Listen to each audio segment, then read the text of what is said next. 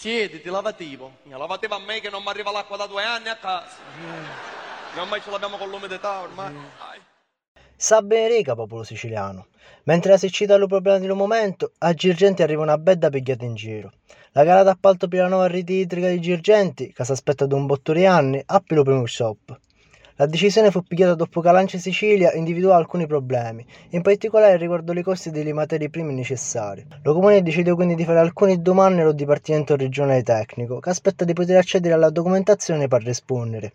Unica strada quindi bloccare tutto per tre mesi, ma se lo parere dello Dipartimento avesse essere negativo, la procedura di gara sarà sospendere e fare di lo principio, allungando ancora incredibilmente i tempi di questi benedetti giavaghi che i girgentani aspettano di anni.